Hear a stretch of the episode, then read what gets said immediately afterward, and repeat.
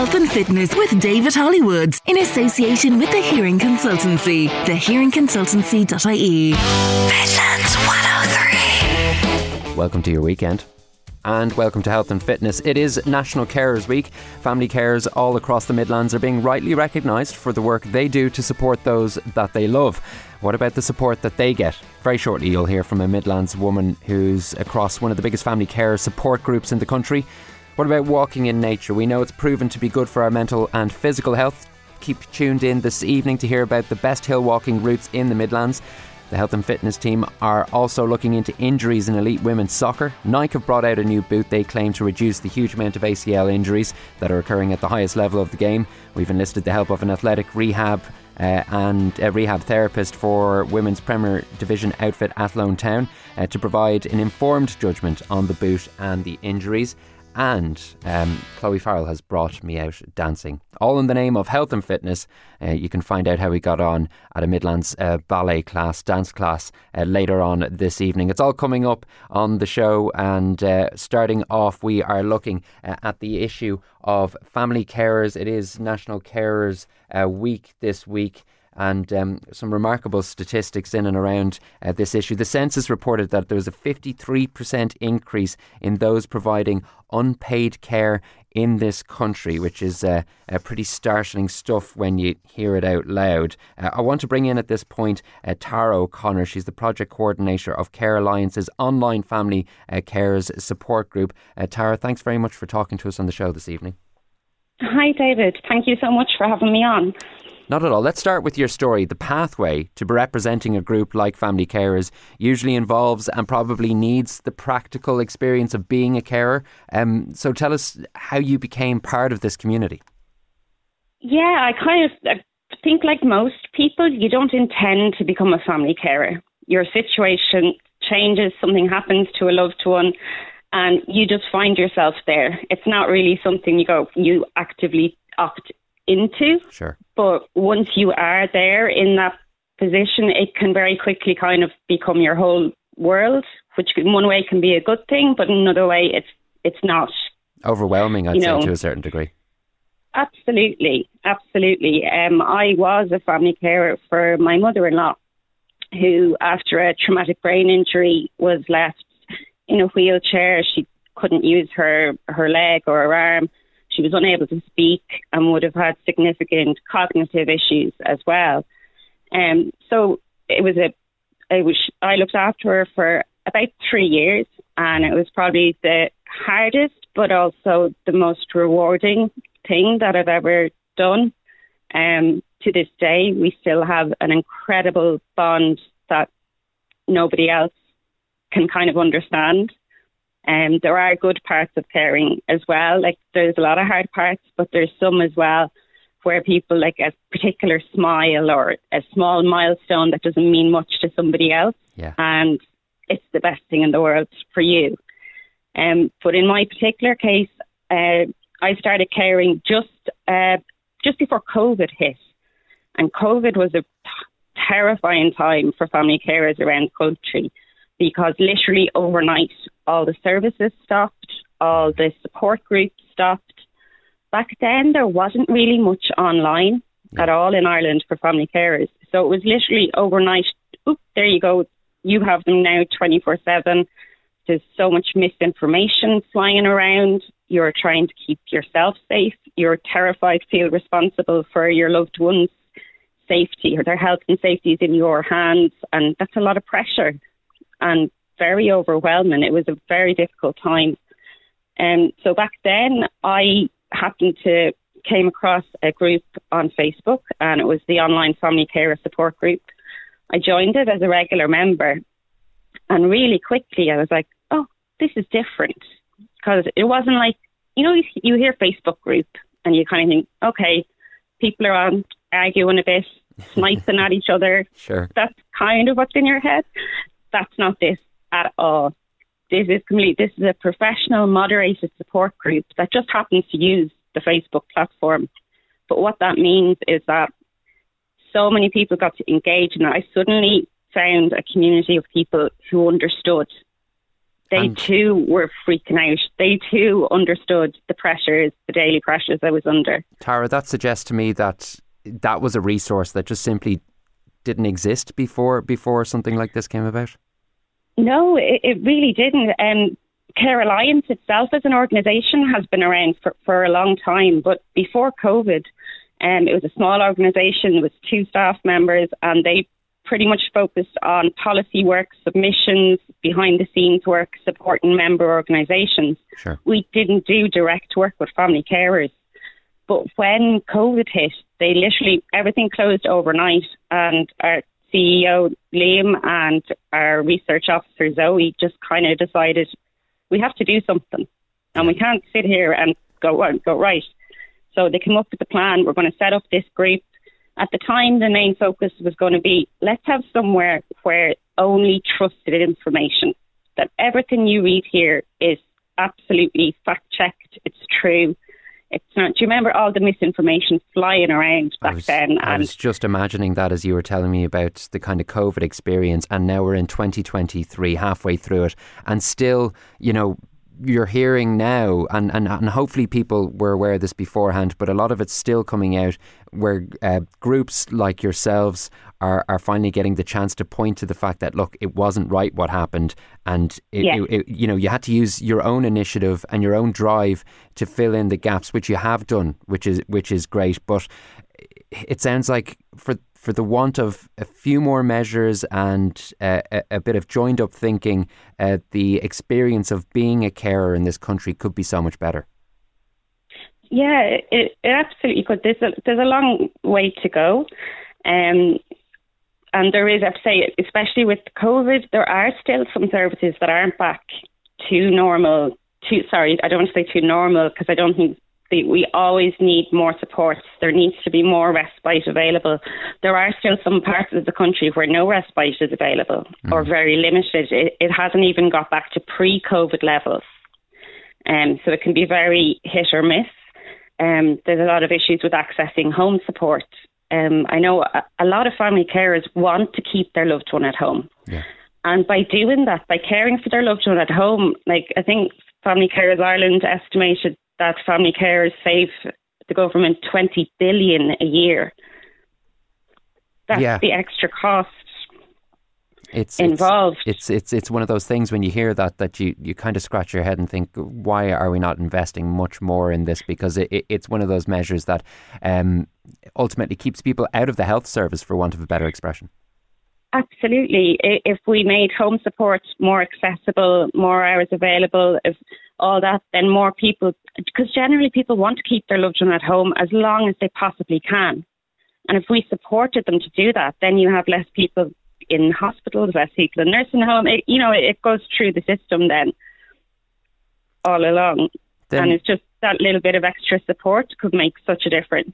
What about from your own personal perspective? It sounds like you've been through the mill on this one, um, and and probably had to step up uh, often from whatever bank of experience you had previously. It seems like you're taking quantum leap for leaps forward in terms of responsibility. And uh, I was looking at uh, some of the work you put together in presentations uh, about and for family carers about what happened during the pandemic and that type of thing. What's that been like to go through from your own perspective? Um, yeah, it's it's it's a bit strange. I obviously, if five years ago, I never imagined this is where I'd be today. Um, like I said, join joining that group initially has completely changed my life. I went on to, I got very involved, and I was asked to volunteer with the online support group. Um, and I was doing that and I absolutely loved it. And we still have a team of volunteers help me to run it on a daily basis who are just absolutely fantastic. Many of them family carers themselves. Um, and then we were very fortunate that the HSE saw what we were doing and, and the impact that we were having and granted us funding. And at that stage, then I was invited to apply for the initially part time position and quickly that so now, anyway, it's now I'm two and a half years later, and I'm managing the group on a daily basis. And I think it does make a very big difference that I, I know where people are coming from. That I've been in that position. You know, there's something about empathy that where you can really understand and connect with somebody. Mm. I think that's what makes our group so special is that everybody that's on it is a family carer who understands. You don't have to over explain. You can be honest. You can vent if you're having a bad day, and people aren't going to think badly of you. Yeah. They know that you still love your loved one and would happily die for them. But you can still have days where you want to strangle them as well. and, you know, and, and, that doesn't make you a bad person. And, and even people with the best of faith who, who just haven't been through what you've been through it's very hard to tap into and understand where you're coming from for this type of thing. So the community, it must be so uplifting to have that sense of trust and empathy, as you say, with uh, with people like that. It really is like the the messages that that I get sent to me or, or sent into the page. It really would sometimes bring a tear to your eye, where people are just saying like, "I've finally found people who understand me." You know, I'm not as alone now. Now I don't feel like I'm alone and those kind of things, like to have that much of an impact on someone's life, when literally all you're that you're giving them a space to just be themselves and whether and now there is also practical help. We will signpost um, information to different courses that come up, anything another organisation is doing. If it's of benefit to family carers, I'll share it with the group. You know, anything with of course, income support, social welfare queries, they would be quite a big one as well. Um, so you're able to get in the one place not only the support of each other, but then also your factual information and make sure that people aren't under that there's no misinformation yeah. going and, around. And and, and that that that that um, reliability in terms of information and that trust that you, you can uh, really invest in when it comes to people who've been through the same thing is so important. Uh, for those listening uh, at home, and I'm getting messages in from uh, family carers who are tuned in uh, this evening, um, the Facebook page, if someone wants to look it up right now. Yeah, we're the online family carer support group. Okay. You see, we're run by Care, Care Alliance is the organisation that runs that runs the the group. Uh, you can also find us on carealliance.ie there's some information about the organisation as a whole.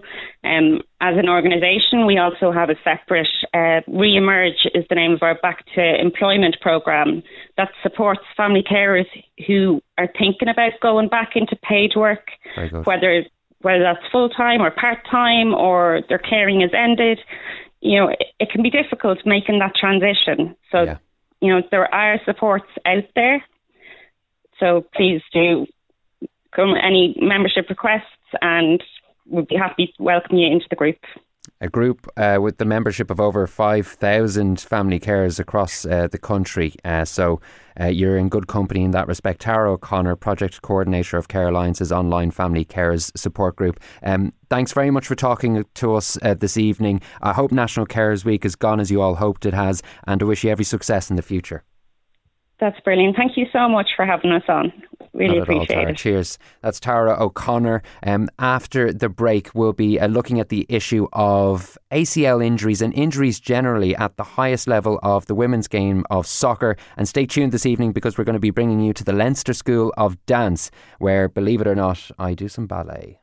Health and fitness with David Hollywoods with the Hearing Consultancy, carrying out free hearing tests in Clara, Tullamore, Kinnegad, and in our latest clinic at Mullingar Dental Clinic, Martins Lane, Mullingar. Thehearingconsultancy.ie. Midlands 103.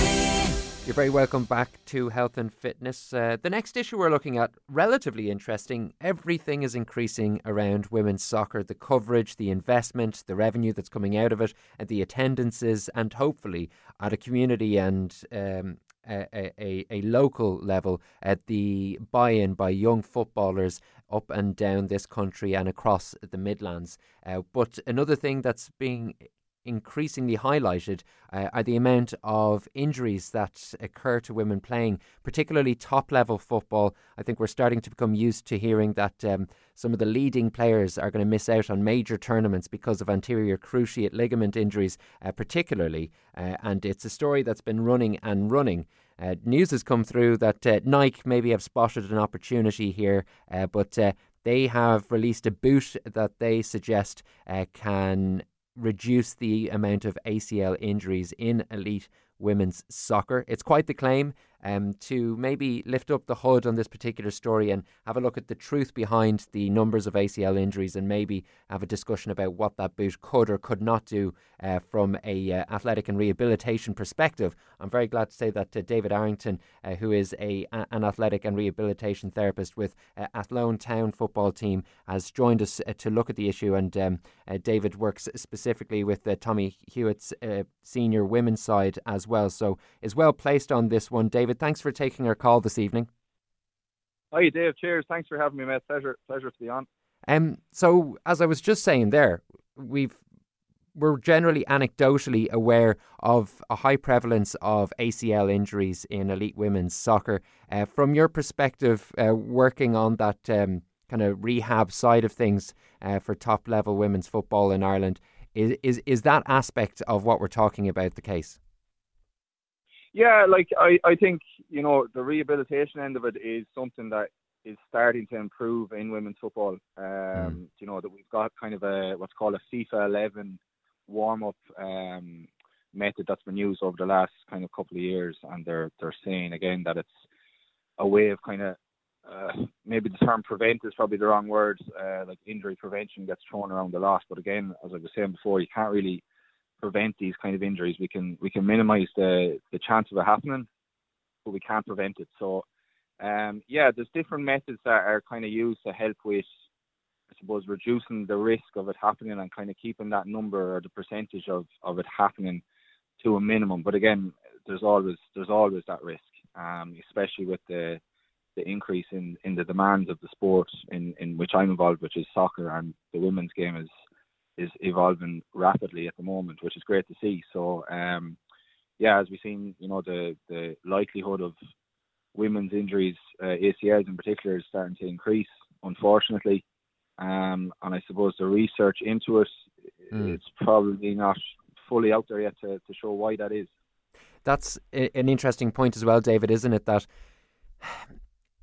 a lot of the time, gaps in research uh, create ignorance around certain issues, and for whatever reason, uh, money and time hasn't been invested in researching elite women's sport. Hundred percent, yeah, I definitely agree there. Like it's definitely, I feel improving, uh, but it's not, it's nowhere near where, where it should be, or at the probably at the level that the the males level is at. You know, um, you know, we've different different things to point to in terms of research wise. They kind of claim that the, the hip width can be a reason for, you know, with women's pelvis sizes, it's a little bit wider to men for in, in the case of giving birth. Um, they reckon women can be a bit more flexible than, than men so that their knees and stuff can be more prone to like hyperextending or there might be a bit more laxity in the maybe the tendons or the ligaments around, say for this case, a knee mm. than in, than in a male.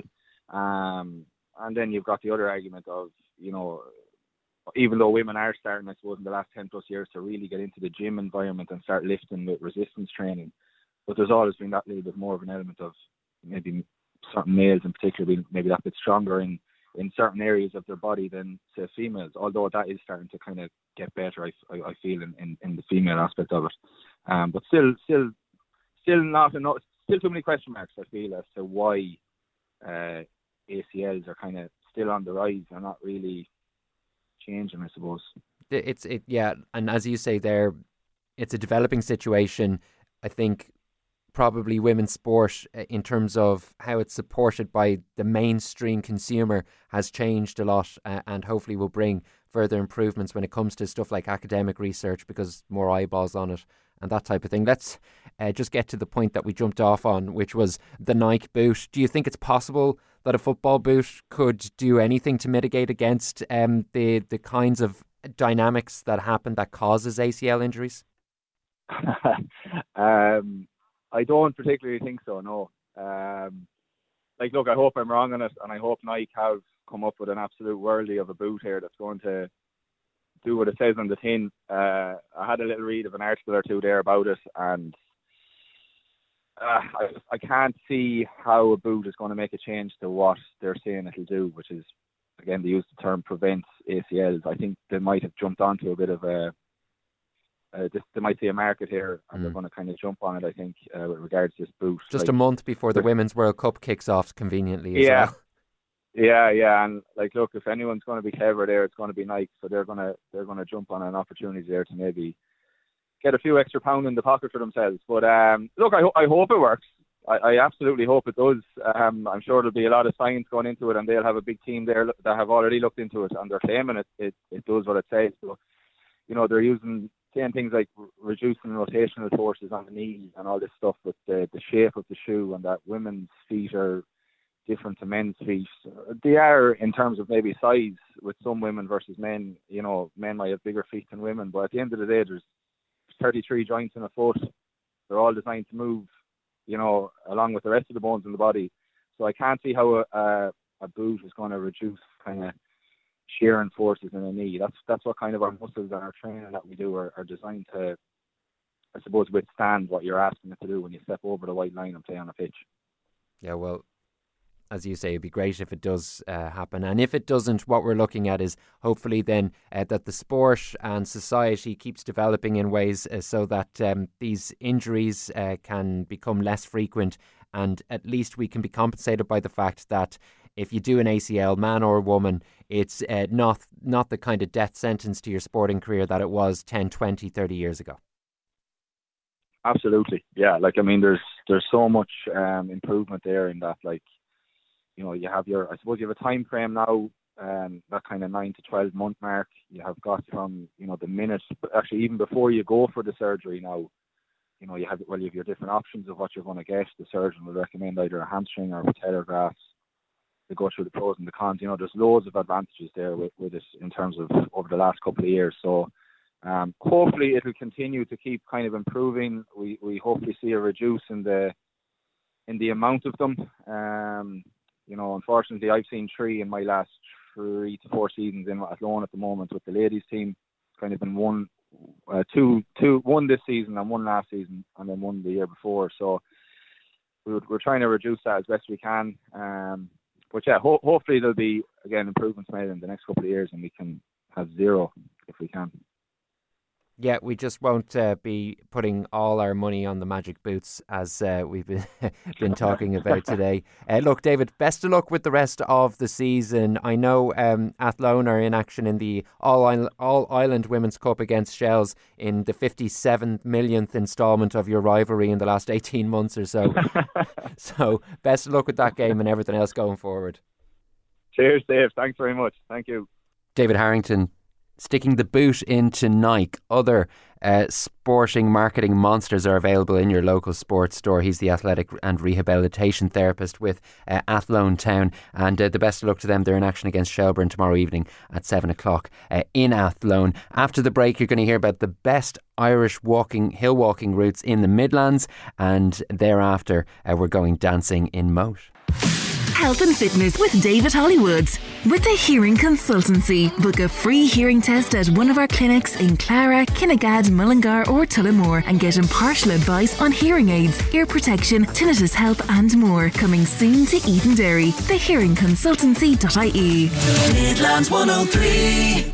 Welcome back this evening to Health and Fitness. We are now moving on to a topic I think that uh, many will have an interest in. It's um, never been more popular, and that is the notion of hill walking in Ireland. Obviously, in the Midlands, uh, with the Slieve Blooms, we've got some uh, great walking resource, uh, natural beautiful resource uh, in this region. I'm very glad to say that uh, John O'Dwyer uh, joins me. He is the author of 50 Best Irish Walks, and uh, specifically, we might be talking about the easy to moderate version, but I know uh, John has done another version of that and plenty uh, besides. John, thanks for taking our call today.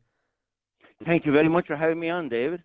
Now, as I said there, it's it's it's a growing um, exercise, isn't it, or a growing uh, hobby is is hill walking and outdoor pursuits in this country. Uh, what was it that led you to create a um, walking guidebook yourself?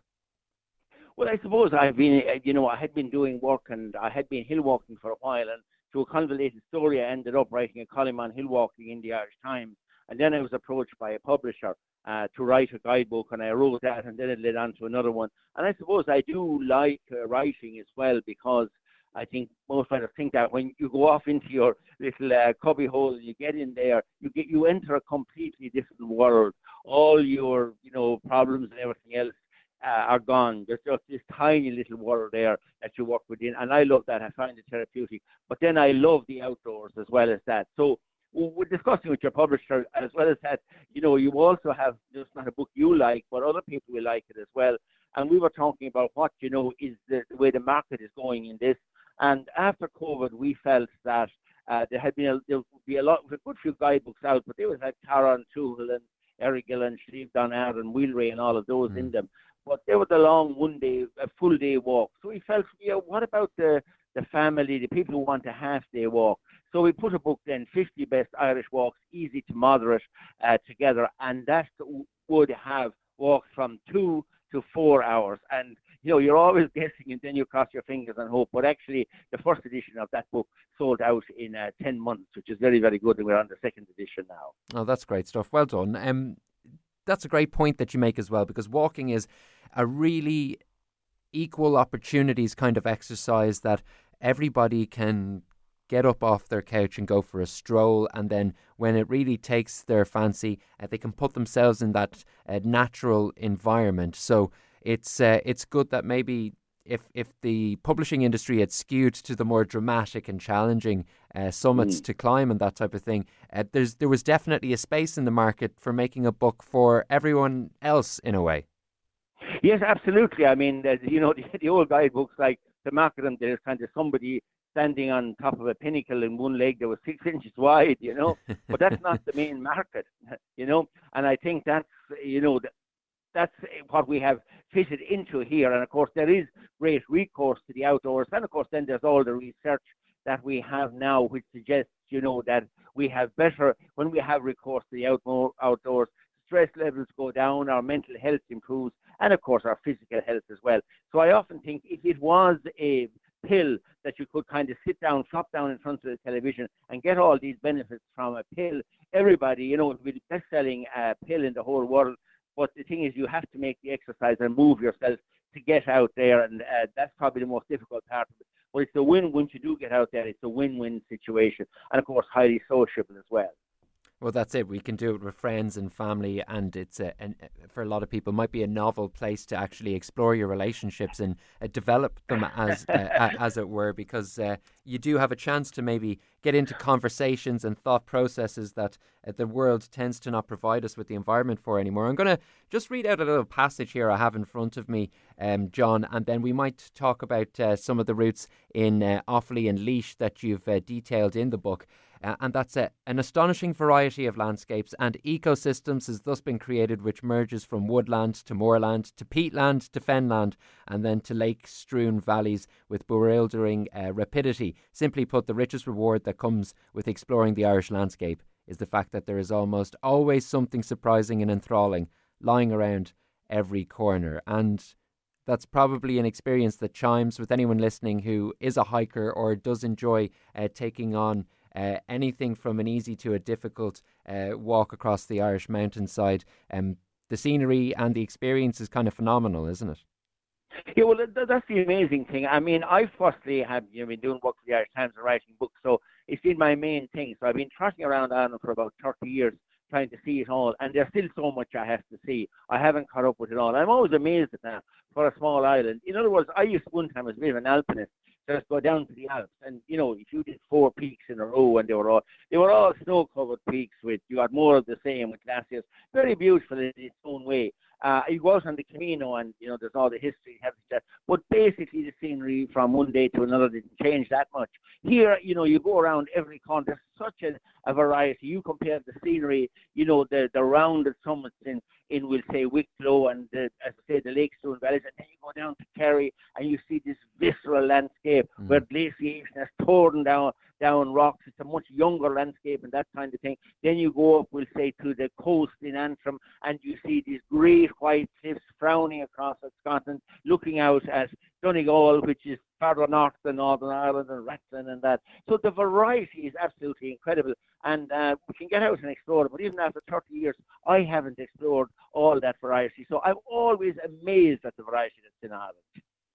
Yeah, a small country, but uh, absolutely jam packed with plenty to do in that respect. Let's move things on. Uh, we're going uh, to look at Lough Boora first and foremost here. Um, this is the 38th uh, walk that's detailed uh, in the book. And what I like about this, in terms of you've got some uh, lovely photographs in it, some nice illustrations in terms of the walking route itself, uh, but a nice little bit of history. So we get a sense of what the culture is around the area before we even set foot there. Well, when I'm up in my cubbyhole, the first thing I'm trying to do, maybe people say I won't always succeed, is to find the, the story of the walk. What's the backstory to this walk? And of course, there's a great one for Lough because, of course, that landscape would all have been worked out. It would have been come, changed from a very rich biodiverse environment into basically a, a, a peat desert.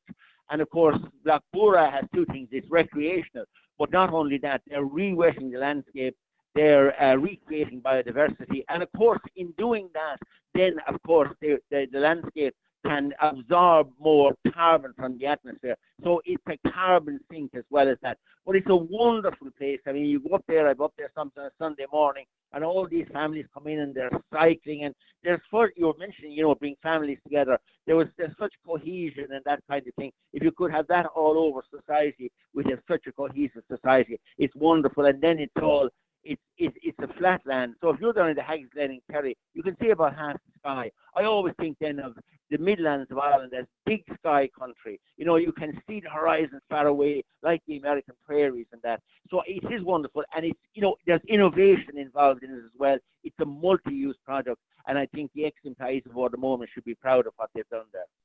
Big Sky Country. I like that, John. That's very good. Uh, the Abbeyleix Bog, then, this is one uh, that uh, if anyone is really just scratching the surface of either getting into exercising or indeed uh, walking outdoors or going hill walking, uh, might be a nice one to start if they're in any way local. Yeah, if they want to start, actually, the Mid-Tip Hill Walkers, they're my own club. They're going to be up there tonight, and they're going to be meeting at 7 o'clock at the Abbeyleix Manor Hotel. And just, any, you know, there's no need of membership or anything. Anybody can come along, and all you need is a pair of runners because that's a really flat uh, countryside. But again, you're going through a bog.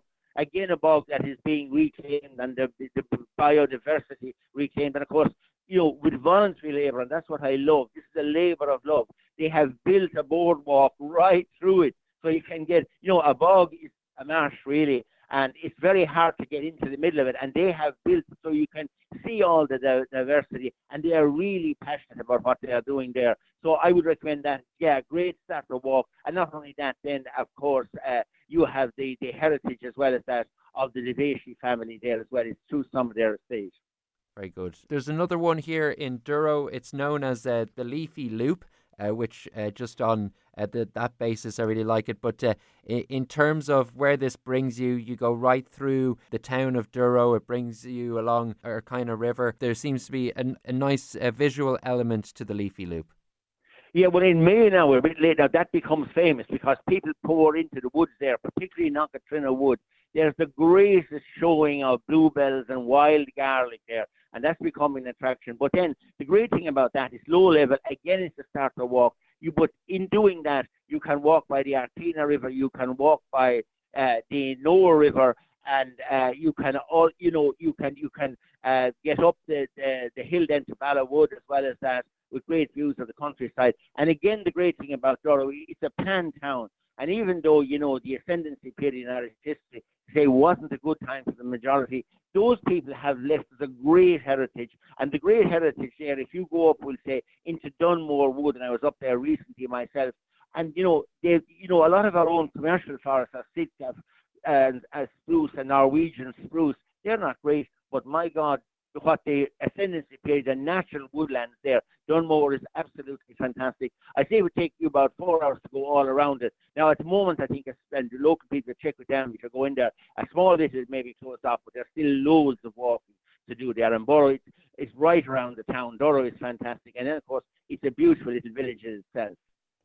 Well, there you go. And uh, as we've been saying uh, during this conversation, uh, there's uh, something that's good for the mind and good for the body when we engage with our natural environment. And it really is on your doorstep, just about no matter where you live in this country. So, worth considering. Um, we've been speaking to John O'Dwyer, author of 50 Best Irish Walks, and that's the easy to moderate uh, version or edition. You've everybody catered for in that respect, John. I really, well, that's what I tried to do when we bring out a book. really David. appreciate you taking the time to talk to us on health and fitness this evening.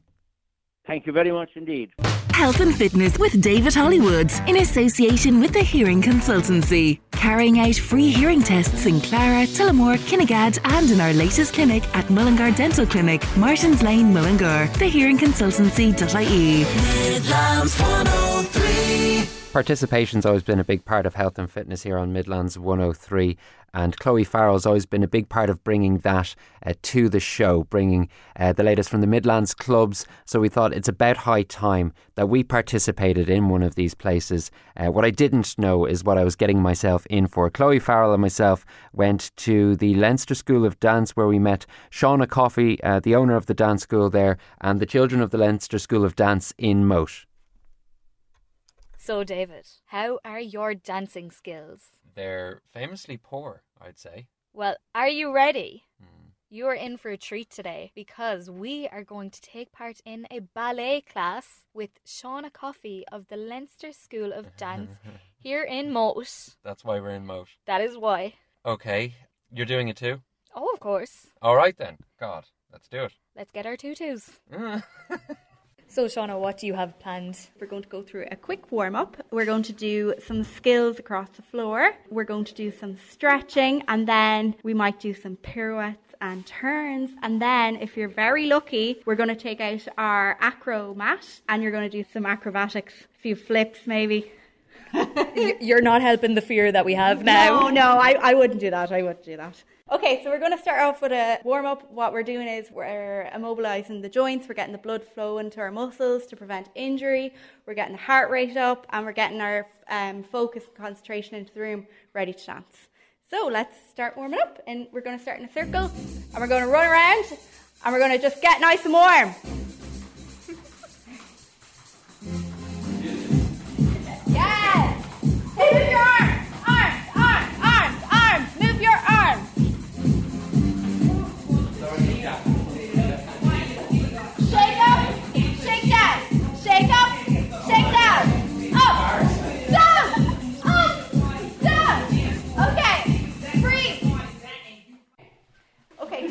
We're going into a butterfly stretch. We're going to open up our hips and we're going to sit up really tall. And I want to see our, our spines elongated, our long necks, and our shoulders down. And we're just trying to get our breath back as well. So everyone inhale and let it all out. This time we're going to inhale and we're going to grow even taller. And on our exhale, we're going to bring our nose to our toes. Here we go. Okay, we're going to have our toes out. We're going to have them to the sky. We're going to point our toes down. We're going to glue our legs together. We're going to use our core, lengthen through the spine. Very nice. We're going to reach without bending our knees, because that's cheating. We're going to go all the way down. Point, point, point. Yeah, so you're using different muscle groups. Who shouted me? Excellent. Good job. Okay, toes to the sky this time, and we're getting the hamstring out. You should feel that. Okay, we're going to go into straddle now. Like that. For this one, you want to imagine you're being pulled up. So pull up and over, up and over, forward, up and over. And what does straddle help us with, guys? You ask who knows the. Abby. helps us with our legs and. Yeah. What else? What moves? Yeah. Squeeze. Split. Mirror. What what move in your dance, your solo? What do we do?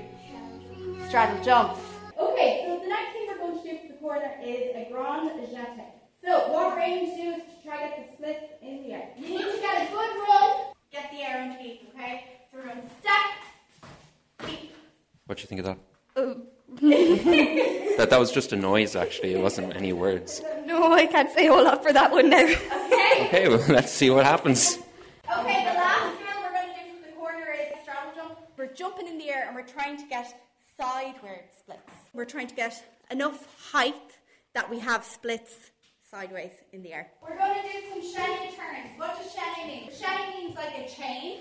So we're going to do a chain of turns. So we're going to go step, turn, step, turn. It makes you dizzy at first, but But you get used to it. But as well as that, what do we do to stop getting dizzy? What's the dancing trick? Trick, Eliza. stare at the the wall. How did we do? Mm, you did really good, but can't say the same about him. So does David need a bit of work? Yeah, a lot of work Where where exactly does the work need to be done? everywhere. Okay, girls. So you have to introduce yourselves.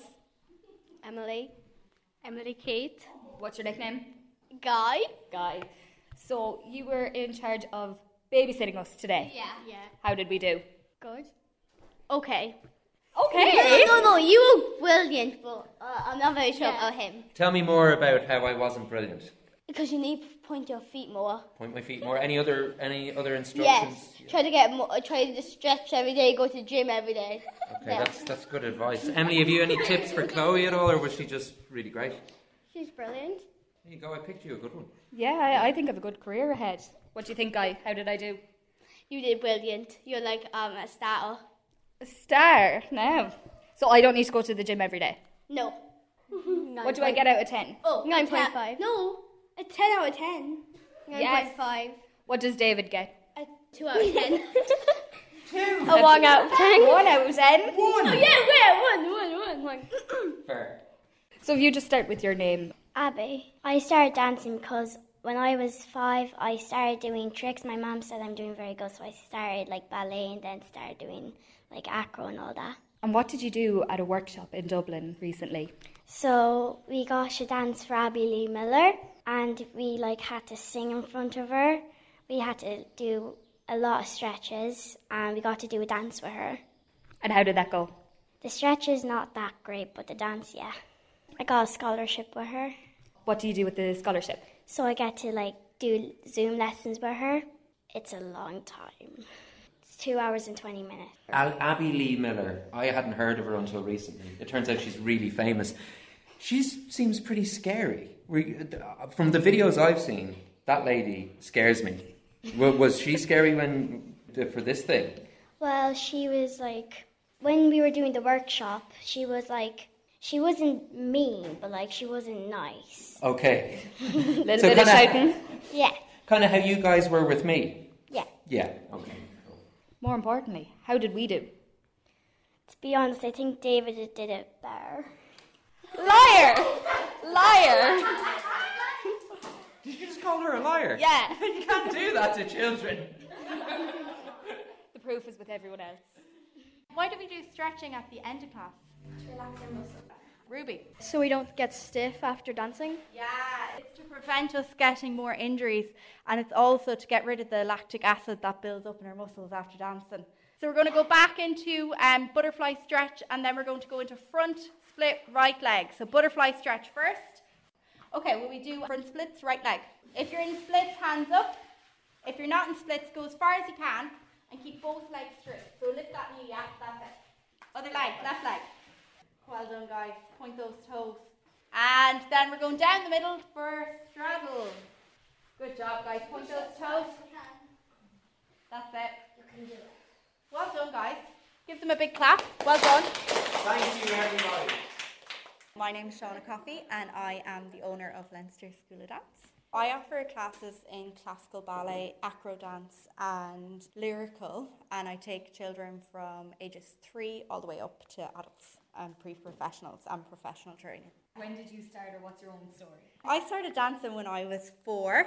I did Irish dancing for a day, one day, and I turned to my mum and she bought me all the gear and all the shoes. And I said, No, mum, I don't want to do Irish dancing, I want to do ballet. I was in a few music videos, especially on Midlands 103, a bit of Mike Denver. I was in, oh, up in front with Mike, yeah, yeah, yeah. I was up in front with Mike Denver. I was over there recently in Scotland um, with Abby Lee and Kimberly Walsh from the Pussycat Dolls.